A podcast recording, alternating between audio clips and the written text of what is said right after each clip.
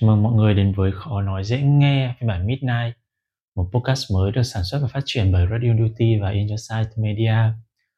Thực ra thì ờ, cái thời điểm mà mình làm podcast từ một năm nay, mình chưa bao giờ hướng nó đến những cái gì giá trị nó quá là viral ngoài kia.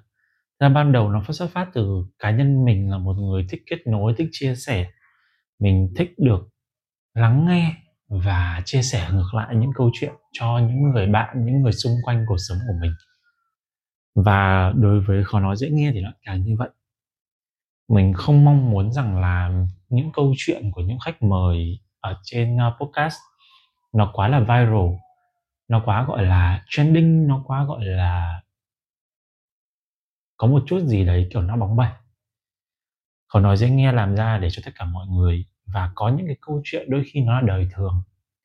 Nhưng các bạn biết đấy, là các bạn tìm đến podcast là bởi vì là đôi khi các bạn cảm thấy cuộc sống của các bạn không được lắng nghe, không được chia sẻ. Dần dần nó sẽ tích tụ và nó tạo ra những cái sự tiêu cực. Sự tiêu cực ở đây không phải là bạn cáu giận, không phải bạn bạn tỏ thái độ hay bạn chửi mới người khác hay bạn tạo ra những cái trò đùa nó rất là vô duyên. Mà đôi khi cái sự tiêu cực đấy nó dần dần nó sẽ gặm nhấm con người bạn, khiến cho cái cuộc sống của bản thân bạn.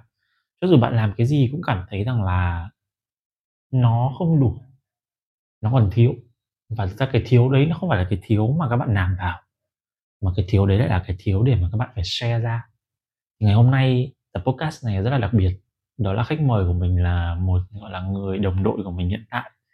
Là một người trợ lý cũng là một người thực tập sinh của công ty. Thì uh, chào mừng em đến với podcast ngày hôm nay. Ừ, em có cần giới thiệu chào mọi người anh không? nghĩ là không cần giới thiệu tại vì là vốn dĩ là anh đã nói ra là podcast của mình nó phải podcast của một người thành công chia sẻ lại cho Ừ. công chúng Ok. mà nó là nơi để mà mọi người đều có thể nói ra những cái điều mà thứ nhất là nếu như mọi người có thể nói ra những điều mà mọi người bình thường mọi khó nói thì nó rất tuyệt vời còn nếu không thì ngày hôm nay thì có khi là ờ, chúng ta sẽ đổi vai một chút Ờ, đó là anh sẽ là người nói ra những cái điều mà khó nói nhưng mà em sẽ là người nghe được những cái điều mà nó cũng không dễ nghe cho lắm nhưng mà đôi khi nó là cái điều mà có thể nói thay được cái tiếng lòng của em chẳng hạn thì nó là một điều rất là tuyệt vời ờ, nhưng mà em có thể chia sẻ mọi người biết là năm nay là bao nhiêu tuổi nhỉ? Năm nay em 21 tuổi 21 tuổi, sinh năm là vừa 2001 mới đúng sinh không? nhật. Ừ, sinh năm 2001 Gọi là đại diện của một thế hệ Gen Z rất là tưng bừng sức sống nhưng mà em có nhận em có nếu bây giờ có một ai đó nói rằng là em là một thế hệ Gen Z em phải trẻ em phải khỏe em phải thật là nhiều sức sống thì em có cảm thấy em sẽ cảm thấy như thế nào Thực ra là em thấy cái việc mà phải trẻ, phải khỏe thì nó cũng đúng nhưng mà nhiều khi mình cứ phải cố làm cái điều gì đấy thì nó sẽ khiến mình hơi mệt. ừ. thế cái việc mà phải trẻ phải khỏe phải luôn luôn sáng bừng sức sống phải sáng tạo phải nhanh trí phải thành công là những cái label ấy, đang gán lên cho Gen Z Ừ. thì khi mà người ta nói điều đó về em thì em cảm thấy như thế nào Ừm, ví dụ như mà ờ, kiểu phải nói như nào nhỉ? Là khi mà mình sáng tạo ấy thì nó phải có cả một quá trình dài để sáng tạo. Ừm, nhưng mà đến lúc một lúc nào đấy mình sẽ cảm thấy là kiểu nó rất là bế tắc như anh cũng đã từng nói với em là cái việc gì ấy, em phải thông nó đi, phải kiểu push nó vào thì nó mới kiểu nó mới có một cái ý tưởng, một cái idea nào đấy ở trong đầu mình. Nhưng mà nhiều khi cái ý tưởng, cái idea ấy của mình nó kiểu đến bất chợt xong rồi nó cũng đi bất chợt luôn. Lúc đầu mình thấy nó hay và lúc sau nó cũng không còn hay nữa. Không Ừ. kiểu mình không thấy nó thú vị mọi ý nữa. tưởng đều sẽ như thế. Khi nó trong đầu mình thì mình luôn thấy nó hay. Nhưng khi mà mình đã write down nó ra rồi thì đôi khi là mình sẽ nhận ra là à mình nhận ra là hóa ra là nó không dễ như mình tưởng. Hóa ra nó cũng không hay như mình tưởng. Hóa ra là người ta cũng làm rồi. Hóa ra là có sự bế tắc. Đấy là lý do tại sao mà anh luôn yêu cầu mọi người phải tự viết được ra tất cả mọi thứ trong đầu mọi người nghĩ, còn nếu như mà chỉ nghĩ không thì bao giờ nó cũng sẽ rất là tuyệt vời nhưng với, ví dụ với những cái label mà anh từng nói với em ấy, ví dụ như là sự thành công này, sự giỏi giang này, sự khỏe mạnh hay gì đó, em nghĩ là em có được những cái gì trong số những cái label đó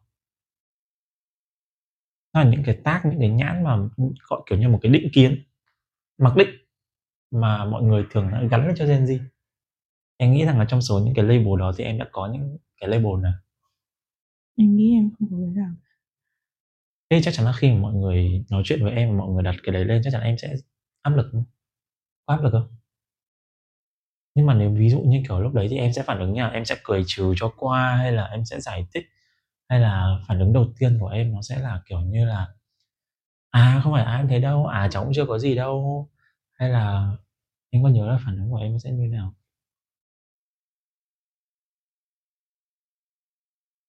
Đó là những cái áp lực mà anh nghĩ rằng là rất là ít các bạn Gen Z có thể chia sẻ được. Không phải là nói ra để phủ nhận, tại vì thực sự là bản thân anh là một thế hệ millennial ấy, anh cũng cảm thấy là các bạn Gen Z bây giờ quá giỏi ấy. Mặc dù là cái thế hệ của anh, thế hệ với millennial bọn anh là bọn anh đã, gọi là, ngày xưa đã được gắn những cái mác theo kiểu là thế hệ, gọi là, thay đổi, đổi mới, đất nước cái gì đó rồi. nên thế hệ các bạn Gen Z các bạn có quá nhiều cơ hội đi. Nhưng mà anh luôn luôn nhìn một cách ngược lại. Đó là bao nhiêu trong số các bạn Gen Z thực sự sống một cuộc sống nó fancy và nó nhiều hào quang như thế? Vậy thì những bạn mà không sống một cuộc sống fancy, không có không khởi nghiệp từ trẻ, không làm người sáng tạo nội dung, không có kênh TikTok viral thì người ta sẽ phải sống sao? Chẳng nhẽ người ta không phải Gen Z hay sao, đúng không?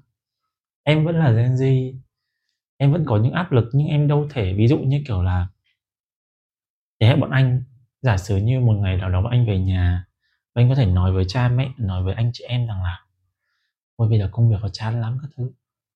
Nhưng thế hệ bọn em bọn em không thể về nói với mẹ rằng là "Ôi, bây giờ ngoài kia bằng tuổi con chúng nó thành công quá trời, trong khi bây giờ thì con không có gì cả."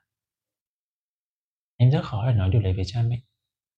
Và thậm chí là cha mẹ cũng chẳng thể hiểu được những cái điều đấy đối với em. Lúc giờ em cảm thấy rằng là cái thứ mà em cần ấy nó không phải là một người cho em cái gì đấy, mà là một người sẵn sàng lắng nghe em không? Thực ra là cái việc mà tìm kiếm một người sẵn sàng lắng nghe mình ấy, thì nó khá là khó, tại bởi vì là có thể là mình chia sẻ với họ, nhưng mà cái việc mà mình chia sẻ nó mình sợ người ta sẽ, kiểu, phản ứng ngược lại với cái việc mình chia sẻ. Thì đấy là cái điều mà em vẫn luôn luôn sợ. Em đã Đấy. từng bị rồi à? Đó là ai đây? Phần tên, nói vị trí của người ta đối với em. Một người bạn, một người anh, một người chú, một người bố mẹ gì đó. Ai cũng thế. Ai cũng vậy. Tức là những cái label đó nó không đến từ người ngoài nhỉ? Nó đến từ chính những người trong gia đình em. Thực Ví dụ như là mỗi lần em bảo là "Ôi, con mệt quá, con cảm thấy là con bị như thế này, bị như thế kia." Thì việc, ừ, kiểu như là, em chia sẻ đấy thì em sẽ mong muốn là à, cái người người nhà mình sẽ, kiểu, bảo là "Hay con làm như thế này đi, con làm như thế kia đi." Nhưng mà không, tất cả mọi thứ đều, kiểu, xoay ngược lại, kiểu như là tại vì con làm như thế này thì thế nên người ta mới ghét con. Ừm, em cũng chia sẻ luôn, nhưng mà hình như là em chưa bao giờ chia sẻ với anh điều này, đấy là cả quãng quãng học cấp 3, quãng thời cấp 3 em mỗi năm em nhảy một lớp, em nghĩ là, kiểu cái việc mà em nhảy một lớp thì nó không quan trọng bằng cái việc là em mỗi lần mà, kiểu, em có một người bạn ấy, thì cái người bạn ấy nó sẽ đi rất là nhanh. Ừm.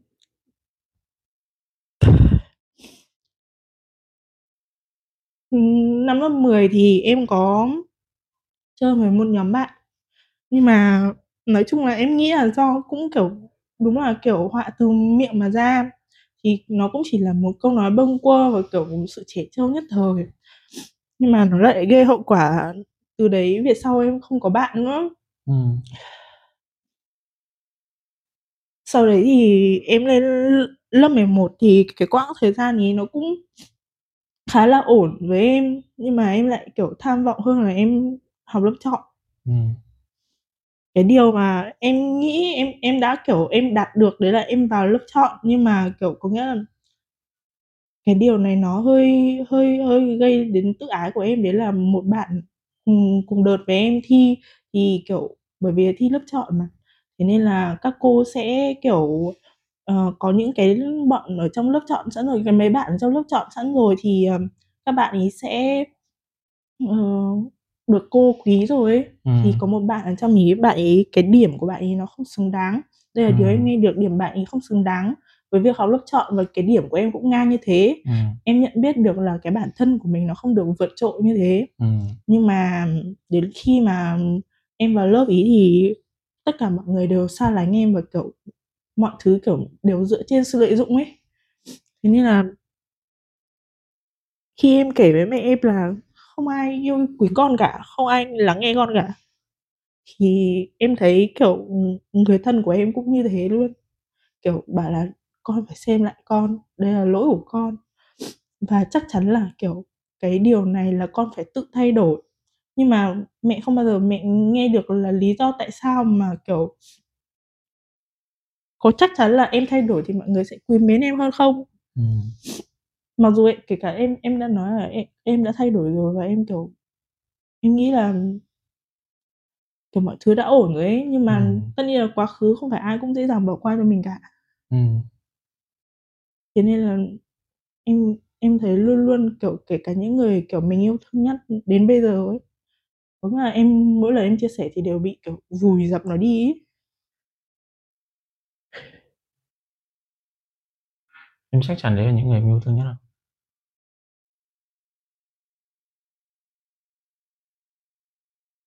bởi vì đối với cá nhân anh như thế này Thế dạ, hôm trước ừ, vị khách mời trước đấy của chúng ta đến đây cũng nói về cái việc là tình yêu thương của cha mẹ đối với con cái ấy. mặc dù là anh ấy là người của thế hệ trước, sinh năm 91 bây giờ gia đình anh ấy chấp nhận rồi hai anh ấy là gay nhá anh lớn sinh năm 85 và đến thời điểm hiện tại gia đình nhà anh lớn vẫn không chấp nhận con cái, không chấp nhận cháu. Thì mặc dù mọi người cũng hay nói rằng là chỉ có bố mẹ mới yêu thương con cái mình vô điều kiện thôi. Nhưng anh tin rằng là ở trong xã hội bây giờ, cái tình yêu thương nó không phải chỉ là trong lòng. Tình yêu thương nó cũng không phải chỉ là nói trên môi tình yêu thương nó phải được thể hiện ra một cách đúng cách.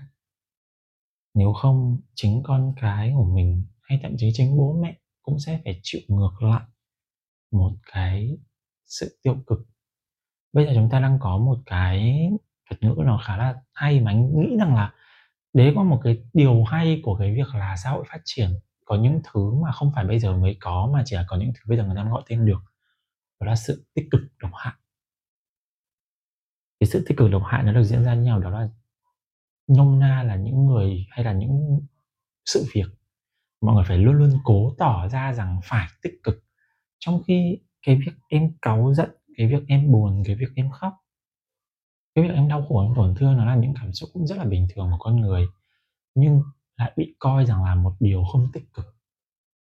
Và cái sự tích cực độc hại đấy đôi khi nó còn gây hại hơn cái sự tiêu cực cơ bởi vì sự tiêu cực theo kiểu là ví dụ gần đây có một cái việc là một cái bạn gọi là creator bạn làm một cái điều tiêu cực thì ai cũng biết rồi. Nhưng có những cái sự thứ, thứ tích cực nó được những cái thứ tiêu cực có được đội lốt rồi thứ tích cực. Bây giờ ví dụ nhá em hôm nay khi mà chúng ta nói chuyện với nhau em có nói một cái câu rằng em biết rằng anh muốn tốt cho em nên anh mới nói vậy. Đấy đôi khi có một là một sự tích cực độc hại đấy tức là mọi người thường hay đội lốt rằng là tao muốn tốt cho mày nên tao mới nói như thế với mày, tao mới làm như thế với mày để mày lên người. Nhưng đối với cá nhân em, điều đấy là có tốt không? Em nghe những điều đấy thì em sẽ chịu đựng cái gì? Em chịu đựng sự đả kích? Hay là em cảm thấy được tình yêu của mọi người? Hay là em thực sự, em cảm thấy rằng là những chia sẻ của họ nó sẽ giúp em được một cái gì đó? Nếu, tại vì có những người ấy, đôi khi họ chia sẻ ra chỉ nhằm mục đích để họ được nói ra cái điều họ muốn nói thôi. Chứ họ không nghĩ đến cái việc rằng là nói ra cái điều đấy thì nó có ích cho cái người nghe hay không? Cho cái người mà đang cần cái sự chia sẻ của họ hay không? Bọn trẻ bọn anh, thực ra thì anh nghĩ là thế hệ nào cũng sẽ như thế. Ngày xưa anh cũng luôn nói việc ra thế hệ millennial của anh có một thế hệ mà trưởng thành trong lời chê bai, trong lời phê bình của chính bố mẹ mình rất ít khi bọn anh nhận được lời khen. Điểm 9, điểm 10 gần như là một điều bắt buộc phải có là một điều bình thường. Em biết là khi mà điều đấy nó diễn diễn ra một cách bình thường thì mọi người sẽ cảm thấy là mọi người, điều đấy không có gì đáng khen. Nó là trách nhiệm của mày khi mày đi học thì mày phải được, được, điểm cao. Còn khi mà mày điểm thấp thì đấy là mày làm sai trách nhiệm của mày đó. Nhưng mà việc đi học việc bố mẹ gửi con cái đến trường đâu phải để làm cái điều đó đâu. Đâu phải để chúng nó đạt được điểm cao đâu. Bố mẹ luôn nói rằng là không thành nhân thì à không phải thành không thành công thì cũng thành nhân. Nhưng cái thành nhân đâu phải do điểm số thế bây giờ nó học giáo dục công dân tốt nhưng mà toán toán văn nó không tốt, thế là nó không thành nhân hay sao, đúng không? Cái việc của em cũng là như thế. Thực ra có một trong những cái điều mà anh cảm thấy cái việc anh rời xa gia đình sớm là một điều tốt. Đó là gia đình anh, nói chung và cái dòng họ họ hàng anh, họ cũng không tích cực. Anh cũng đã từng là một đứa trẻ rất là cực đoan, nhưng cái sự cực đoan của anh nó không phải đến từ cái việc rằng là anh ghét bỏ thế giới này mà sự cực đoan là anh đến từ cái việc rằng anh đã phải là tự làm mọi thứ một cách tự lập từ khi còn rất bé. Điều đấy dẫn đến cái việc rằng là anh cực đoan với quan điểm của mình tức theo kiểu là trước giờ tôi làm như vậy mọi chuyện đều do tôi chịu trách nhiệm. Nên tôi được phép phản ứng như thế. Tức là cho dù có chuyện gì xảy ra thì bản thân anh bằng người chịu trách nhiệm đầu tiên. Thực ra có một điều mà mẹ em còn nói, nói anh cũng không phủ nhận. Đó là cái việc rằng là em phải luôn nghĩ mọi chuyện nó hướng từ phía em ra trước nhưng nó không phải theo kiểu là, ôi, cái gì trên đời này nó sai nó là do mình. Tiên trách kỷ hậu trách nhân, cái điều đấy không sai. Anh cũng là một đứa mà, anh hay nói mọi người là anh, đúng là anh lấy bản thân anh là trung tâm của vũ trụ ấy. Khi mà có việc gì đó xảy ra thì anh sẽ luôn luôn nghĩ rằng là bản thân mình đã làm điều gì sai sót hay không. Nếu như không, ok, thì đó là một sự thiếu may mắn. Nhưng nếu như mà mình luôn luôn bị ám thị trong đầu theo kiểu là người ta ghét mình cũng là bởi vì mình, thì điều đấy không đúng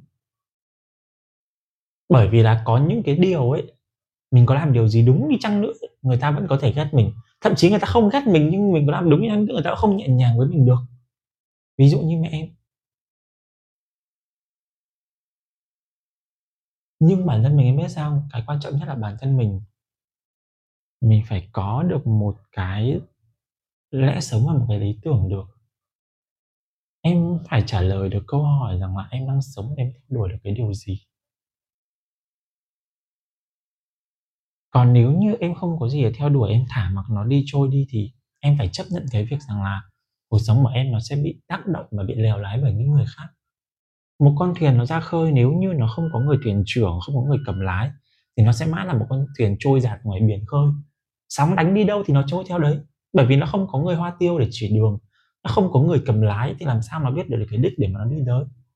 Còn nếu như mà nó có một cái người thuyền trưởng, một cái người cầm lái tốt ấy thì cho dù sóng đánh như thế nào, có thể là phải sẽ phải lách đi một tí, có thể sẽ phải đi đường vòng, nhưng quan trọng nó vẫn phải đến, có một cái đích đến. Đến nơi hay không, mình chưa nói tới, nhưng ít nhất là có một cái đích để đi theo.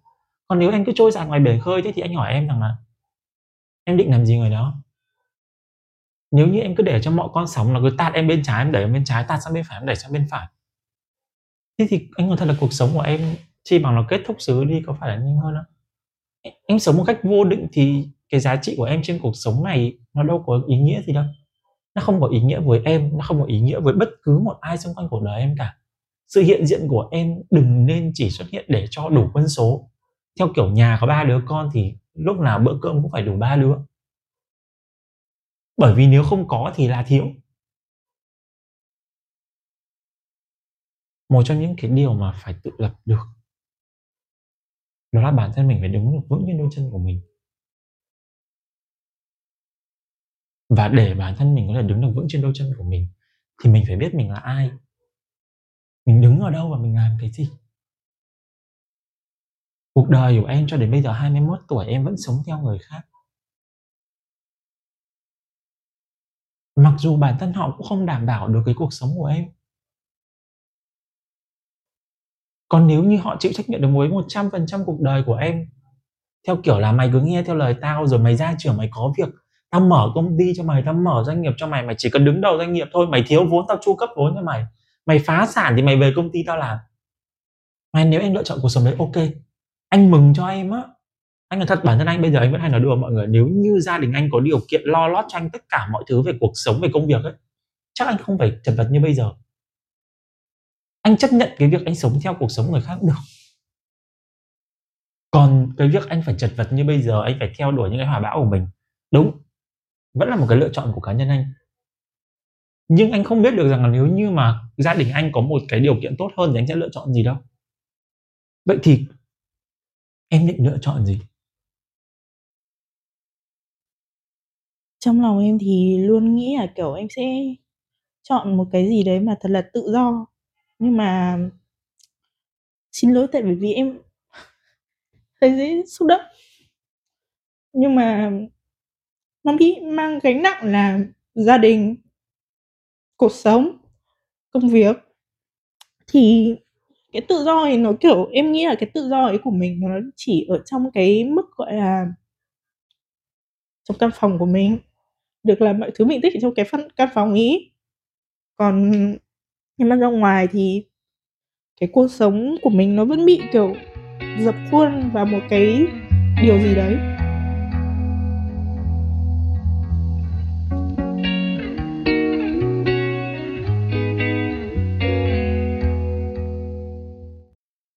Và kiểu em chưa bao giờ em cảm thấy là cái hướng mà mình đã chọn ý là mình muốn tự do mà nó được tự do như kiểu mình mong muốn cả.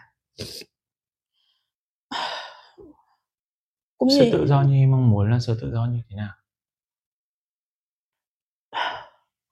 Em chỉ mong muốn là kiểu mình có thể thở mà kiểu có thể nhìn mặt mọi người mà mình không phải nhìn sắc mặt ai cả nếu như mà, kiểu, ví dụ em mà nói chuyện với một ai đấy thì, kiểu, bình thường em sẽ cố tỏ ra là, kiểu, em rất là ổn và em phải nhìn sắc mặt người ta để em nói chuyện. Thì cái việc đấy làm kiểu, em rất mệt mỏi. Nhưng mà, kiểu, em nghĩ bảo là trách sao được bây giờ, tại bởi vì mình đang sống phụ thuộc vào người khác. Thì làm sao mà mình có thể mà đòi hỏi là mình phải nói ra những cái lời mình suy nghĩ mà, kiểu, mà không nhìn mặt người ta được.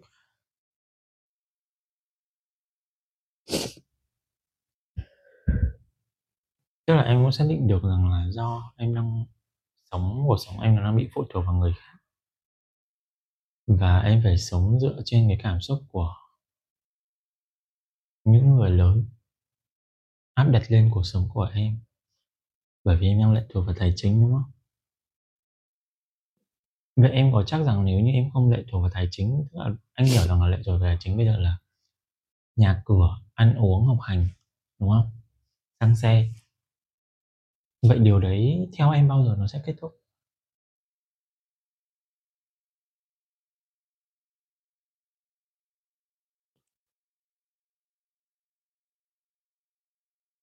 Em nghĩ là nếu mà nó kết thúc thì sẽ là cái lúc mà em có kiểu em biết là em làm được những gì, em có một công việc ổn định hay là kiểu em có một gia đình riêng cho mình. Đấy, đấy là cái điều em nghĩ là có thể là mình sẽ được tự do nhất định ở trong căn nhà của mình. Ai cũng biết là điều đấy. Nhưng mà ừm, anh biết là kiểu gia đình em như thế nào rồi đấy thì mọi thứ nó cũng hơi đặt nặng lên em một chút trước đây trong 99 trong một cái podcast của anh có từng chia sẻ về câu chuyện nhìn đời qua tấm kính và một câu chuyện khác là một câu chuyện về cái việc rằng là anh có biết được rằng là có những người con mà cho dù đến khi họ lấy, lập gia đình, họ sinh con đẻ cái rồi bố mẹ họ vẫn tác động đến cuộc sống của họ. Số lượng đấy không ít đâu. Đặc biệt là đối với những gia đình mà phương đông. Việc bố mẹ tham gia vào câu chuyện của con cái được trước tiên là vì lòng yêu thương, đúng không nhưng mà anh luôn nghĩ rằng là một người cha mẹ tốt ấy và một người cha mẹ văn minh ấy là biết lúc nào nên rút lui? Cái này thì anh nghĩ rằng là nếu như một lúc nào đấy em có thể đưa cho bố mẹ em nghe cái podcast đấy của anh thì nếu như nghe được thì cũng rất là tốt. Đó là câu chuyện rằng là em tưởng tượng nhé những con dê hay bất cứ một loài động vật nào ngoài tự nhiên ngoài kia thôi, chúng nó sẽ chỉ được ở bên cạnh bố mẹ chúng nó một thời gian. Bố mẹ sẽ dạy cho nó tất cả những gì về bản năng mà chúng nó cần để sống. Ví dụ như dạy chim cách bay, dạy cá cách bơi, dạy con vịt cách bơi và kiếm ăn tương tự như thế, và đến một ngày nào đấy chúng nó sẽ phải tự bươn trải cuộc sống ngoài kia. Đấy là về bản năng. Con người đứng đầu chỗ thức ăn và hơn được ở những con thú đó là chúng ta có nhiều tư duy hơn. Chúng ta bên cạnh bản năng là chúng ta có được lòng thương thì con vật nào cũng sẽ có lòng thương, nhất định. Nhưng mà chúng ta có được suy nghĩ, chúng ta có những sự tính toán. Nhưng thay vì để cái sự tính toán đấy khiến cho chúng ta có những cái quyết định mà nó tốt hơn, nó tích cực hơn để cuộc sống người khác thì đôi khi là con người dùng những suy nghĩ đấy để đè nặng lên những người còn lại. Nên là cho dù là em nghĩ rằng là đến một thời điểm nào đấy em sẽ không còn những việc phải sống dưới áp lực người khác nữa ấy. em có nghĩ rằng là tất cả những điều đấy nó thiếu một yếu tố không? Tất cả những cái thời điểm mà em nói, nó đều là những thời điểm mang tính khách quan. Theo kiểu một lúc nào đấy em sẽ ra trường một lúc nào đấy em lập gia đình, một lúc nào đấy em có công việc làm. Tại sao em không nghĩ rằng là cái mình câu câu, cái mình cần trả lời và cái nó đang cần đưa ra để quyết định bây giờ, nó phải là bao giờ. Bao giờ mình có công an việc làm ổn định? Bao giờ mình mới có một gia đình riêng? Bao giờ mình mới học xong? Thậm chí là nếu như cái kinh tế cái cái cuộc sống của mình nó, nó đang có việc học và việc học nó phụ thuộc vào gia đình. Vậy cái việc học của mình nó có quan trọng đến mức mà mình đánh đổi sự tự do của mình không? Anh không khuyến khích các bạn bỏ học. Mặc dù anh là một người không hoàn thành chương trình học. Anh biết ở Việt Nam cái tấm bằng đại học nó cũng có một giá trị nhất định. Nhưng nếu như một ngày nào đấy cái sự tự do đối với em là quan trọng đến thế nó đủ quan trọng để em đánh đổi những cái khác. Thì anh nghĩ lúc đấy mới thực sự là em đã đấu tranh. Em thấy Việt Nam ta bị đàn áp bị bóc lột bị đô hộ bao nhiêu năm? Cả ngàn năm phong kiến. Sự tự do bây giờ chúng ta có là do gì? Đúng. Không cần đến một người hồ chủ tịch vĩ đại như ngày xưa nữa. Bản thân em bắt buộc phải là anh hùng của chính mình anh không thể lôi em ra khỏi những cái gì mà em đang sống. Và kể cả người yêu em hay là người bạn đời sau này của em cũng không phải là người có thể lôi em ra được cái vũng lời đó. Em phải là anh hùng của chính cuộc đời mình. Bộ phim của em em phải là nhân vật chính. Anh là nhân vật chính cuộc đời anh, chúng ta có thể gặp nhau ở một vũ trụ điện ảnh nào đấy. Nhưng anh cũng có thể chỉ là backup trong cuộc, trong cái vai chính cuộc đời em thôi quan trọng là em hãy em hãy xác định là như thế này này. Em muốn tự do, em phải đấu tranh để em giành được nó. Vậy cái sự đấu tranh đấy nó sẽ cần những yếu tố gì? Tài chính, để ít nhất em không phụ thuộc vào gia đình. Em phải trả được tiền xăng, xe, ăn ở mỗi ngày của mình.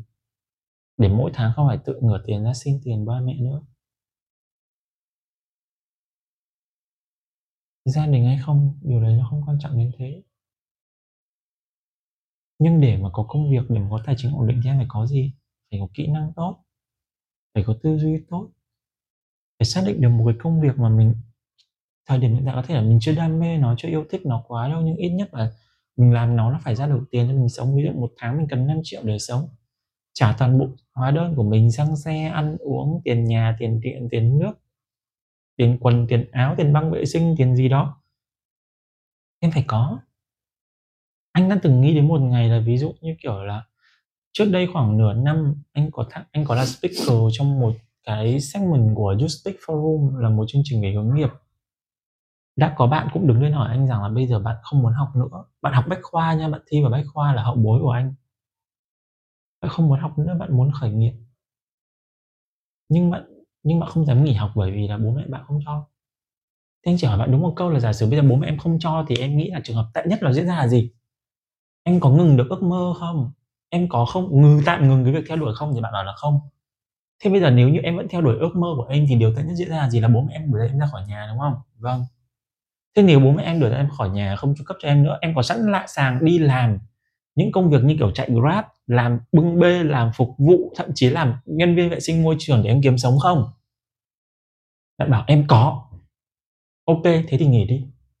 Thế thì nghỉ học đi nếu như em đã sẵn sàng trả một cái giá cao đến như thế để em theo đuổi ước mơ của mình anh sẽ được ủng hộ em cho dù là về mặt tinh thần hay là cho dù là về mặt là ví dụ như kiểu là em chưa có công an việc làm ổn định thì anh có thể là em đến đây làm việc cùng với anh làm intern của anh hàng tháng anh vẫn trả cho em một khoản đủ để cho em sống chẳng hạn Nhưng em phải đánh đổi, em phải chấp nhận được cái giá đó, phải chấp nhận được cái chi phí cơ hội đó. Bản thân anh á, anh đã từng được giác ngộ về cái về cái sự tự do khi anh đọc cuốn sách gọi là Rich Dad Poor Dad, nghĩa là dạy con làm giàu của tác giả Robert Kiyosaki là một triệu phú đa ngành trên thế giới. Ông ấy từng nói một câu mà anh đến đấy là điều mà gọi là mặc dù anh đọc đọc cuốn sách về tài chính nhưng mà đây lại là một điều anh nhớ nhất đó là ông ấy từng nói rằng là đối với ông ý thì tự do đôi khi còn quan trọng hơn sự sống. Tức là nếu như mà sống mà không tự do là coi như vậy. Anh không nói điều đấy đúng với tất cả mọi người em cũng không nói tự do ở đây tức là em không màng về thế sự, em không màng về nhân gian, em không màng về họ hàng, không màng về bố mẹ anh chị gì cả. Nhưng anh là một người theo đuổi sự tự do như thế. Và tất cả cái giá như ngày hôm nay anh phải trả. Cái sự chật vật mà hiện tại anh đang vượt qua. Cái sự khó khăn mà người đời nhìn anh là tất cả những chi phí cơ hội anh phải trả để anh theo đuổi cái tự do mà anh mong muốn anh không muốn đi làm công ăn lương như các bạn. Hàng tháng làm 8 tiếng một ngày, lương tháng một tháng mười mấy, hai mươi triệu. Thì anh phải đánh đổi những cái khác. Anh không phải là người giỏi, gọi là, đi kêu gọi vốn, gọi là làm bài toán về tài chính, kinh tế. Anh phải chấp nhận xe cổ phần của anh cho những người làm được cái việc đó để họ đỡ anh cái khoản đó. Anh không có đủ thời gian để hoàn, anh hoàn thành cả những công việc ra tiền gốc và những công việc cá nhân của anh, nên anh mới phải share cho em. Mặc dù là cái rủi ro anh vẫn phải chấp nhận chứ. Vậy thì em em là người có thể nói ra được rằng là anh muốn sự tự do. Nhưng sự tự do mà em mong muốn nó phải được khắc họa rõ ràng. Nó phải là ví dụ như em được quyền tự lựa chọn công việc mình yêu thích này, quyền được cưới bất cứ ai mà em muốn này quyền được sống ở nơi nào mà em chọn này? Em không chọn được bố mẹ, em không chọn được ông bà, em không chọn được anh chị em của mình. Nhưng mà quyền chọn cái cách em đối nhân xử thế với người ta. Em có thể không cần về nhà bố mẹ nữa, nhưng đó vẫn là mẹ em.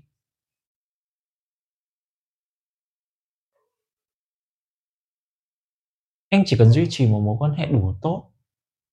Bởi vì, ví dụ như bây giờ, để đạt được sự tự do như bây giờ anh phải đánh đổi lại bằng việc mối quan hệ giữa mẹ con anh không tốt.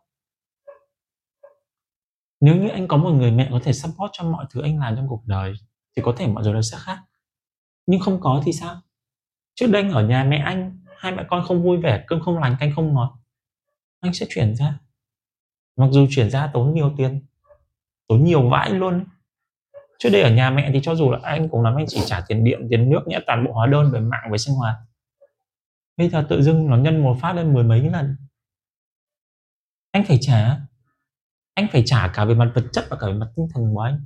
Tự dưng mỗi tháng thay vì là anh có thể, gọi là, xác định rằng ờ cho dù là tháng này, kiểu, đã từng có những tháng anh không làm gì và thu nhập của anh rất thấp, nhưng mà anh không phải trả tiền nhà, đấy là một điều may mắn rồi. Nhưng bây giờ để đạt được sự tự do mà anh muốn có, để có được một cái không gian để làm một cái studio riêng như thế này, anh phải đánh đổi. Làm gì có ai mà có thể đạt được những gì mà họ mong muốn mà không đánh đổi đâu em? Anh không nói đến những người thành công hay trong công việc hay gì nhá. Em không cần lắng nghe câu chuyện của bất cứ một người thành công nào để nói được với anh điều đó cả. Nhưng mọi thứ em muốn trong đời nó phải đều được đấu tranh và đánh đổi. Anh nói thật với em nhé ngay cả những bạn rich kid các bạn ấy có gì, các bạn ấy có tài chính của gia đình. Nhưng em hỏi 10 đứa rich kid thì chắc 11 đứa đều nói rằng là đổi lại chúng nó sẽ thiếu sự quan tâm của bố mẹ. Vì bố mẹ các bạn ấy làm gì? Bận kiếm tiền rồi. Có có những bạn cả tuổi thơ sẽ phải sống với vú em, phải sống với bà ngoại. Để bố mẹ đi kiếm tiền, các bố mẹ có nhiều tiền như thế thì quay lại về sau các bạn mới có một cuộc sống tốt. Nhưng có thể là các bạn đã có một cái tuổi thơ nó bị khiếm khuyết về mặt tình yêu, vì, về mặt tình thương.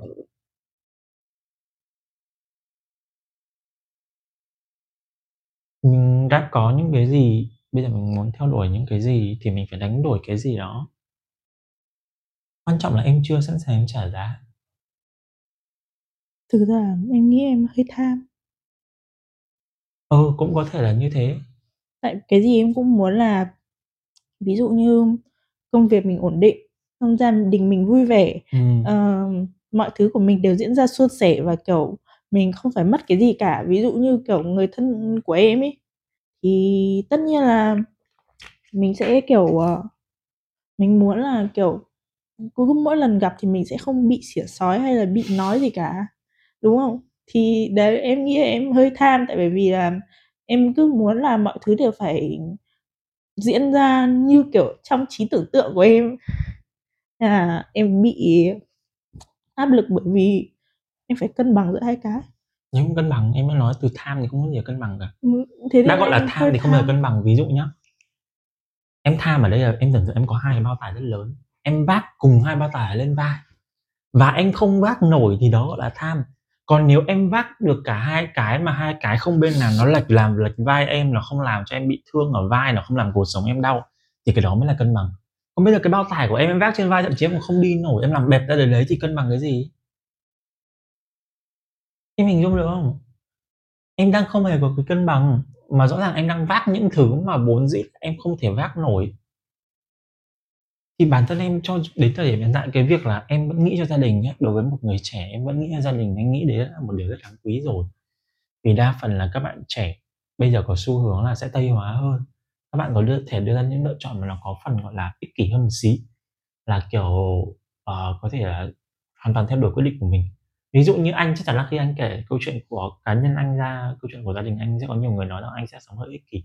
Anh phải chấp nhận cái điều đó, bởi vì là đó là cái điều mà anh cái giá anh trả để anh theo đuổi. Thì anh mới bảo rằng là do bây giờ em chưa chấp nhận trả giá thôi. Em chưa chấp nhận để người ta nói em là một đứa ích kỷ, thậm chí nói em là một đứa bất hiếu. Để em theo đuổi được cái tự do của em. Em chấp nhận cái mác là một người con ngoan, một người con có hiếu để giữ bản mặc cho gia đình. Và em đánh đổi ngược lại nó, đó là sự tự do của em. Em đang trả sự tự do của mình để lấy bản mặt của người khác. Và để để để lấy một cái sự yên lòng gì đấy từ phía em rằng gia đình em không chịu ảnh hưởng gì. Nhưng đấy gọi là sống mòn đấy. Tại vì con người em sẽ bào mòn dần dần. Vì em có một, vì thực ra cái việc là em sống như thế nó không phải là cái mà em mong muốn. Nó là cái ngụy tạo mà người khác khoác lên em và em đang phải đội cái lớp áo đấy sống mỗi ngày. Chứ nếu như em thực sự là em sẵn lòng là em hy sinh bản thân em để gia đình em có một cuộc sống tốt thì em đã không khóc như thế này đâu. Em đã không cảm thấy đau đớn mỗi khi nghĩ về cái sự tự do mà mình muốn theo đuổi đâu. Đúng không? Bây giờ em bây giờ anh nói thật là khi em nghĩ về sự tự do mình muốn theo đuổi em cảm thấy đau đớn lắm. Vì em biết rằng là bản thân em hoàn toàn có thể làm được, em hoàn toàn có thể theo đuổi được. Chỉ là em cứ không không không không sẵn sàng trả một cái giá như vậy.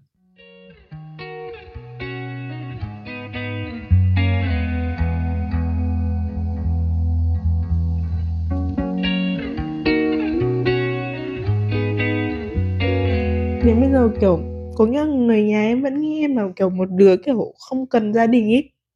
mà kiểu, em thường em sẽ không nói gì cả.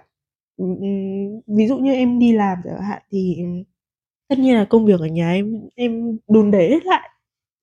Thì mọi người sẽ nghĩ đấy là cái việc mà em vô trách nhiệm và Ừm. em không không hoàn thành cái nhiệm vụ của mình ở tại nhà. Ừm. Nhưng mà sự thật là sau đấy thì gia đình em không hạnh phúc, đấy là cái điều mà ai cũng hiểu. Ừm. Và em rất thương mẹ em, nhưng em cứ muốn cố gắng là có thể là em đi làm ở ngoài, em đi làm như thế nào cũng được, nhưng mà em không muốn mỗi lần em đi về nhà mà, kiểu, mẹ em phải nghe nghe nghe tiếng chửi của người khác. Em không muốn mẹ em phải, kiểu, sống trong cái sự tiêu cực ấy. Và, Ừm. kiểu, em biết là mẹ em đã, kiểu, cố gắng rất nhiều vì bọn em. Ừm, cái việc mà mẹ em mẹ em nuôi bọn em đến được bây giờ là em rất là, kiểu, biết ơn và, kiểu, em không muốn ai đấy làm tổn hại đến mẹ em cả. Ừm. Nên em vẫn muốn cố gắng là nếu mà em ổn định tài chính đi, thì em vẫn sẽ kéo được mẹ em ra khỏi đấy. Đấy là điều mà em luôn mong muốn. Mà không không ai hiểu được cái điều đấy của em, đến mẹ em cũng không hiểu được. Bởi vì là đó không phải một điều dễ mà. Em phải đảm bảo tài chính cho em phải đảm bảo được cuộc sống của em trước, rồi em mới có thể lo cho người khác. Nghĩ luôn nghĩ về gia đình là một điều không có sai. nhưng em phải biết từng bước từng bước nó là cái gì thực ra nhé anh nói điều này, anh nghĩ rằng là mẹ em, anh nói ra thì chắc là mẹ em sẽ giận anh lắm ấy nhưng mà cái cái cái chia sẻ của em, anh cảm thấy nó giống như kiểu là một gia đình có một ông bố nát rượu, suốt ngày bạo hành mẹ con nhưng mẹ em luôn luôn vẫn phải giữ, gọi là, giữ êm ấm cho cái nhà đó. Chỉ vì là sợ rằng con cái mình sẽ bị mang điều tiếng. Chỉ vì là mình sợ rằng là bây giờ bỏ đi thì mình không biết làm gì. Ít nhất là bây giờ mình có một ông chồng. Mặc dù ông chồng ấy thi thoảng là về nhà sẽ chửi mắng vợ con, sẽ đánh đập vợ con. Thôi mình cũng chịu. Để con cái mình có một gia đình trọn vẹn. Nhưng đấy đâu phải gia đình trọn vẹn đâu em à, có cái dĩ, thời điểm. dĩ nhiên là không không phải là một trăm phần trăm anh không nói câu chuyện đấy theo dạng gọi là chính xác một trăm phần trăm nhá. Ừ. nhưng mà nó không có sự bạo hành về thể xác thì nó có sự bạo hành về tinh thần. Nó diễn ra ở đây là nó diễn ra đến nhiều cấp độ nhiều thế hệ trong gia đình em người này chịu đàn áp lại làm đàn áp xuống người kia. Bây giờ mọi người hay nói đùa với nhau câu là kẻ tổn thương lại muốn tổn thương người khác em có nghĩ là cái cái việc mà em chịu đựng bây giờ nó sẽ tốt không? Sau này em có con liệu em có thể đối xử với nó nó khác với mẹ em, đối xử với em bây giờ không? Em có từng lo nghĩ về đó không? Em đã từng không muốn có con. Đến bây giờ em có nghĩa là em vẫn bị kiểu ám ảnh, có nghĩa là em nghĩ là nếu mà em có một đứa con đi ừ. thì lúc ý bản thân mình phải cảm thấy thoải mái và em kiểu em đã nghĩ là em sẽ không dứt ruột để ra một đứa con để kiểu mình đánh đập hay là gì cả bởi vì mình không thể nào mình tưởng tượng được là mình sẽ làm gì đó đúng không? Mình để ra nó không có nghĩa mình được quyền sinh quyền sát nó mà. Thế nên là cái việc ý nó vẫn luôn ám ảnh em ấy mà ngay cả cái việc mà năm năm ông em và bà em đều đi viện. Ừ. thì mẹ em phải một mình lo hết và kiểu gia đình kiểu chỉ tất cả mọi người trong gia đình chỉ lo từ xa thôi. Ừ. à, hôm ý mẹ em về muộn thì em mới kiểu nghĩ ở trong đầu ạ mẹ ơi hay mẹ đi đi. Mẹ đừng ở đây nữa. Con không muốn mẹ ở đây. Mẹ em cứ kiểu nghĩ mẹ em bảo là bởi vì ông bà đã có kiểu rất thương mẹ em rồi. Ông bà kêu mang mẹ em rồi mặc dù gia đình em bố em như thế. Thì mẹ em bà em đã còn nói với cả mẹ em là um, mày ở đây cả đời cũng được mày không phải đi đâu cả.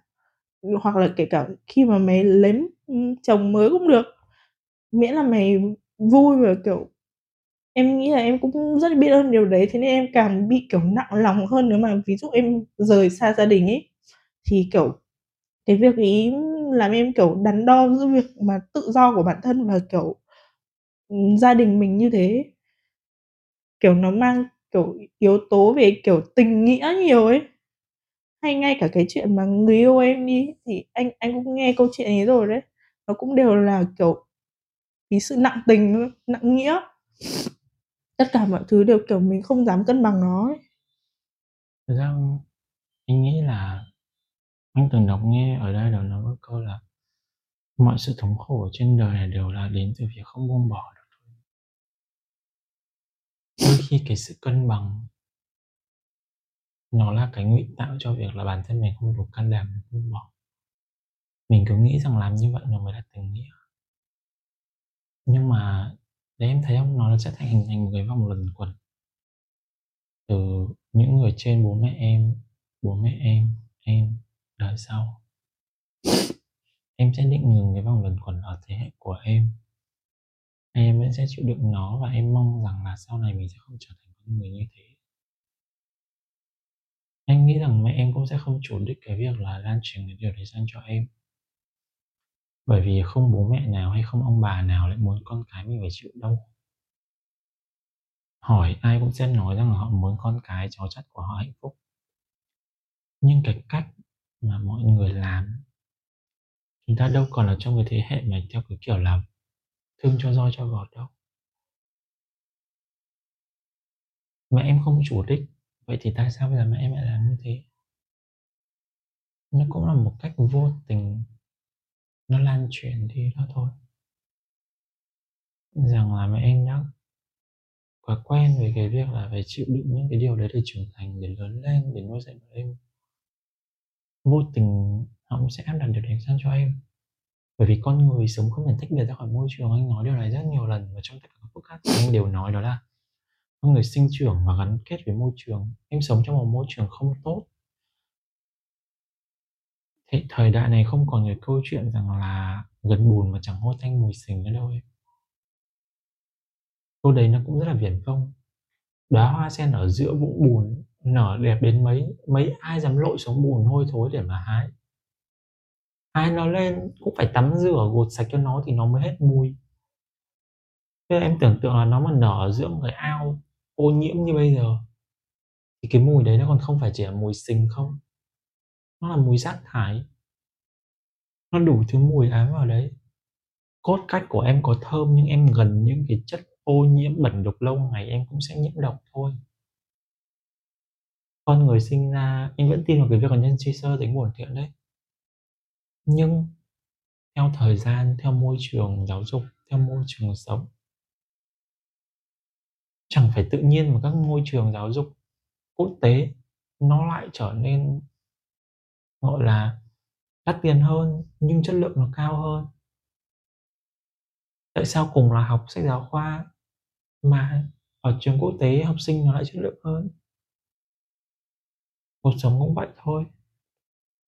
Những bạn mà được mà thế Gen Z 2K, 2K1, 2K2 thậm chí em thấy hôm trước chúng ta gặp một đối tác 16 tuổi đấy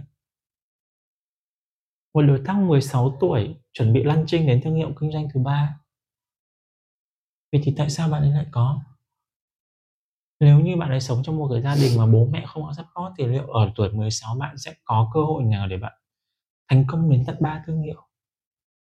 Đúng không?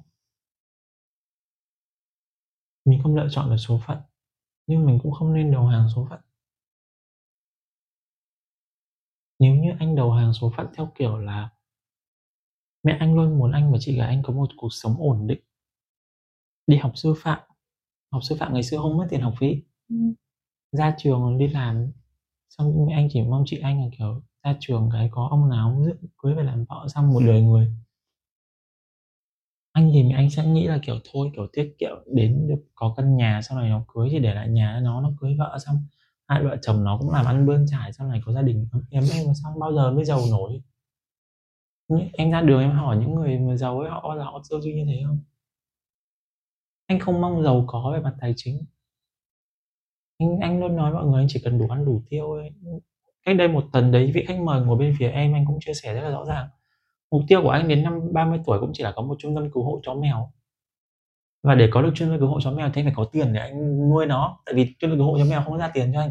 Người ta sẽ ước mơ là mở công ty này, công ty kia để ra được tiền để giàu có còn anh, cái ước mơ của anh là cái ước mơ đốt tiền thì anh phải có một nguồn tiền từ chỗ khác. Thế nên là anh mới phải khởi nghiệp, thế nên anh mới phải làm công ty, thế nên anh mới phải tự kinh doanh riêng. Mọi thứ nó đều phải xác định được rõ như thế. Em chỉ đang có ước mơ tự do thôi. Em giống như kiểu một con chim bị nhốt trong lồng, xong nhìn những con chim khác bay ngoài kia, mình sẽ luôn nghĩ rằng là à chúng nó có thể tự do kìa, chúng nó có thể bay lượn kìa, tại sao mình là chim, mình không ở trong đây? Bao giờ em phải nghĩ đến việc là à mình đang ở trong cái lồng. Vậy thì cơ hội nào để mình thoát ra khỏi cái lồng này? Đấy là khi mà con người người ta mở cửa lồng ra và mình, họ sơ hở mình bay vụt ra. Mà để mình bay vụt ra thì mình cũng phải sẵn sàng tư tưởng được cho người ta mở cửa một cái ra mình phải bay vụt ra liền. Để một cái ví dụ minh họa thôi nhé. Để em hiểu rằng là từ cái ước mơ cho đi đến cái việc mình theo đuổi nó ấy, em phải có kế hoạch. Em phải có từng bước từng bước rõ ràng chứ nó không phải theo kiểu là em cứ ước mơ một sự tự do và một ngày nào đấy sẽ có một ông bụt hay một bà tiên nào đấy vung phép vung đũa phép và em sẽ có sự tự do. Đến em không phải câu chuyện lọ lem đúng không? Đến cô tấm còn trải qua năm lần bảy lượt bị, bị hại. Thì em liệu có phải lọ lem để em chờ một bà tiên nào đến vẩy đũa phép cho em có một gọi là bộ cánh xinh xắn để em ra ngoài đường đó. cái thì mình phải đấu tranh thôi, mình không thể chờ đợi một câu chuyện cổ tích nó diễn ra với cuộc đời của mình được. Anh biết là mặc dù là đến thời điểm hiện tại em vẫn đã có, gọi là không hẳn là bà tiên, nhưng mà ít nhất là có một cái sự backup. Một người sẵn sàng là có một cái lưới an toàn cho em để sau này em, ít nhất là em không có chết đói vậy thì mình tận dụng cái đó ra sao? Còn nếu mà mình cảm thấy rằng là nếu như mà cái sự cái sự mình mình mình mình làm việc đó, mình tận dụng cái nguồn trợ lực đó mà nó ràng buộc mình quá trời, thì mình mình không chấp nhận được sự ràng buộc đó. Mình vẫn không muốn nhìn mặt họ để mà mình sống. Mình phải có cách khác thôi. Ví dụ em trân quý cơ hội làm việc, anh em mình làm việc với nhau thì em phải trân quý và em phải trân trọng nó, cũng như em trân trọng chính bản thân em để em cố gắng nỗ lực mỗi ngày, cái lần này em làm chưa tốt thì em phải đừng đợi anh dằn vặt em, hay đừng đợi anh lớn tiếng với em, mà em phải là người tự dằn vặt em trước. Bản thân anh có một thời điểm anh anh bị OCD là bởi vì là anh luôn tự dằn vặt bản thân mình theo kiểu là, tại sao mình không làm tốt hơn được nhỉ? Tại sao mình không thể làm đứng như người ta nhỉ? Tại sao mình không bắt đầu trước nhỉ? Tại sao cái ý tưởng của mình nó lại bị người ta làm rồi? Trong khi mình đã nghĩ nó về nó cách đây cả nửa năm trời mà mình không làm nó giống như cái cái cái công ty này, cái công ty In Your Science cũng là một cái mà anh đang nghĩ từ nhiều năm trước. Nhưng anh vẫn, đấy, vì anh không ham làm giàu. Anh không muốn đi gọi vốn, anh không muốn phải gọi là điều hành ai cả. Anh vẫn nghĩ rằng anh có thể làm công ăn lương và có một cuộc sống tốt. Nhưng xong rồi, một bà chị chỉ hỏi anh một điều là năm năm sau em nghĩ rằng cuộc sống của em là có cho em được cái điều như à công việc của em có cho em được một cái cuộc sống như mong muốn không? Không, anh đi làm công ty bây giờ lương cao nhất 2.000 đô. Thực ra 40 triệu một tháng đối với một người đàn ông là thân đủ sống rồi. Nhưng mà anh nhận ra là anh không thể nuôi một cái trạm cứu hộ chó mèo với 40 triệu. Một tháng của anh anh tiêu nếu như mà có một cuộc sống, ví dụ như một cái nhà có view như bây giờ, rộng rãi, thoải mái, đã ngốn đến gần nghìn đô, còn nghìn đô còn lại làm sao nuôi được trung tâm cứu hộ chó mèo? Thế bắt buộc phải làm khác thôi mình đấy, em tham, vì là em cũng nhận ra em cũng gọi tên rồi là do em tham. Vậy thì mình đang có hai cái bao tải trên lưng đó. Mình bỏ bớt từng bao một xuống. Nghĩa là bao này mình bớt đi một tí, bao kia mình bớt đi một tí để mình cùng kéo nó đi được không? Hay bây giờ mình phải bỏ hẳn một bên bao, một cái bao nào đấy. Thì cái đấy em bắt buộc em phải tự lựa chọn. Và ví dụ em đã lựa chọn rằng là đấy nhanh nó, nó mình cũng không nhất thiết phải là hai cái bao đó. Mình phải vứt hẳn một cái. Mình còn rằng có thể bớt bên này một ít bớt bên kia một ít. Miễn sao đến cuối cùng là mình đi được đến cái đích cuối cùng là cuộc sống của mình nó hạnh phúc. Cái cảm giác hạnh phúc gần nhất mà em cảm nhận được là lúc nào?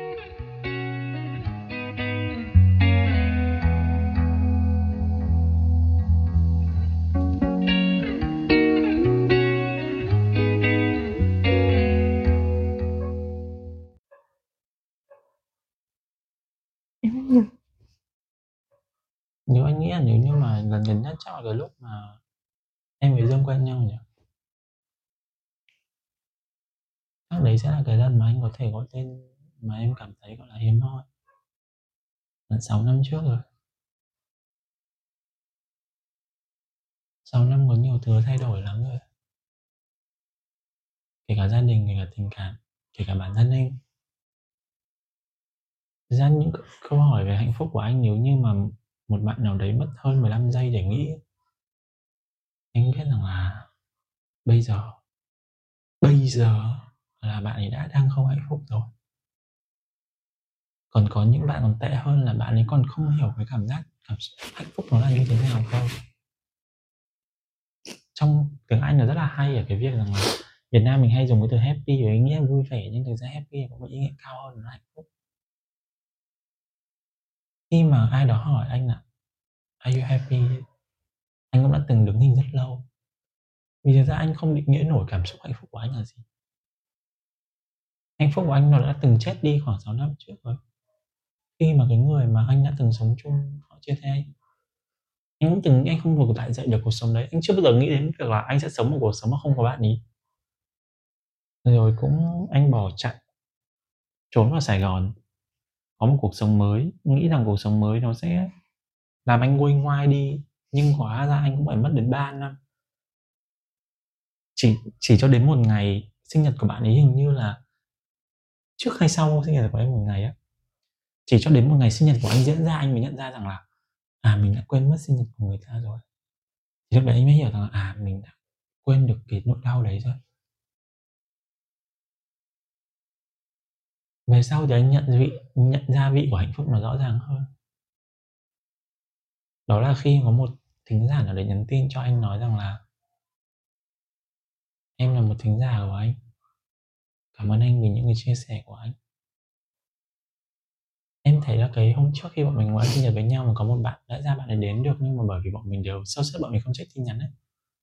Em thấy lúc đấy anh đã áy náy đến mức nào đấy. Thì hiện tại đấy là hạnh phúc của anh. Anh không biết sau này có thể hạnh phúc của anh có thể là được nhìn thấy em thật sự trưởng thành. Được nhìn thấy em có thể thực sự trở thành một người trợ lý mà anh vẫn hình dung ra rằng em có thể trở thành được. Đó là một người có thể thay anh quán xuyến những cái việc nhỏ nhặt khác.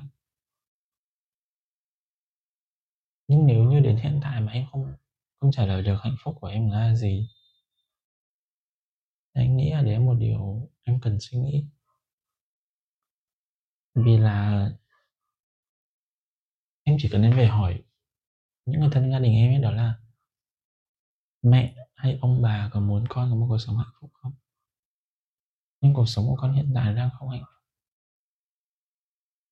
Như là câu anh đã từng nói mẹ anh khi mà anh chia tay và anh đau khổ quá anh ở Sài Gòn. Anh chỉ hỏi mẹ anh là mẹ có muốn hạnh phúc không? Vì con biết là tất cả mọi người mẹ đều mong muốn là đến cuối cùng họ đều mong muốn con cái mình có cuộc sống tốt, một cuộc sống hạnh phúc. Nhưng bây giờ cuộc sống con đang không hạnh phúc. Mà vào Sài Gòn nó có thể giúp con tìm được hạnh phúc. Ít nhất là cuộc sống con nó sẽ thay đổi, thì con mới có cơ hội tìm hạnh phúc. nhưng nếu mà con vẫn chết dí ở Hà Nội, chắc con không sống. con anh đi vào? Có những ngày vẫn đau khổ vì việc là anh vẫn chưa quen được người ta. Nhưng ít nhất là anh không còn chịu cái cảm giác là anh cứ ra đường cái là anh anh sẽ nhìn thấy kỷ niệm này, anh sẽ nhìn thấy góc phố kia. Thì sau 3 năm nó quên. Con cún của anh còn quên chủ nó trước anh cơ. Tức là hồi đấy anh đưa con cún của hai đứa nuôi chung vào Sài Gòn bởi vì bạn ấy không muốn nuôi.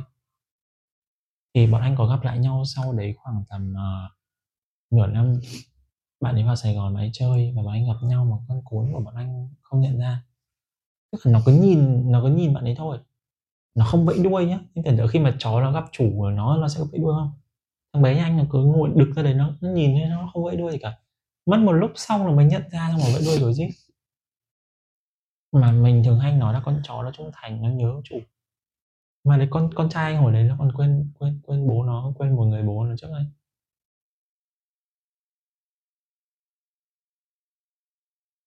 Nên là anh mong là em có thể mạnh mẽ hiểu rằng như này. Cái hạnh phúc của em, mình sống là để mình hạnh phúc.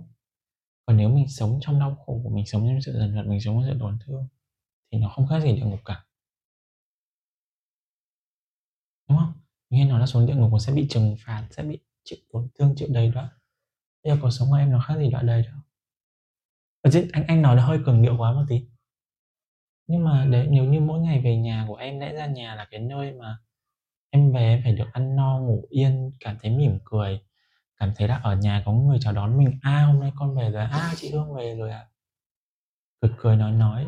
Lúc đấy tất cả những cái sự ấm ức của em khi làm việc với anh ở nhà em nó cũng được giải quyết. Em có thể để lại những cái bộn bề của công việc khi mà làm việc cùng với anh ở ngoài kia. Ở ngoài cánh cửa nhà em. Thì đó mới là nhà. Đó mới là niềm hạnh rằng mình về nhà mình phải thấy vui. Còn hồi anh ở mẹ anh anh về nhà anh còn căng thẳng hơn anh ở ngoài đường. Thế nên là có những ngày mà đơn giản là anh kéo vali ra khỏi nhà. Đã từng có thời gian là anh cảm thấy là đi công đi công ty, đến công ty vui hơn. Là lúc đấy anh cũng hiểu cái đấy, đối với anh nó không gọi là nhà, nó chỉ là một cái nơi để mình trú chân mình ngủ thôi. Và nếu như sự tự do của em là hạnh phúc mà em mong muốn thì em phải đủ mạnh mẽ để em đánh đổi và em theo đuổi. Cái giá ngày hôm nay nó còn lớn đến đâu ấy, thì em phải xem là nó còn lớn bằng cái hạnh phúc mà em theo đuổi hay không. Ví dụ sự tự do của em nó còn lớn lao không? Niềm vui của em mỗi ngày nó có giá trị không để em đánh đổi nó?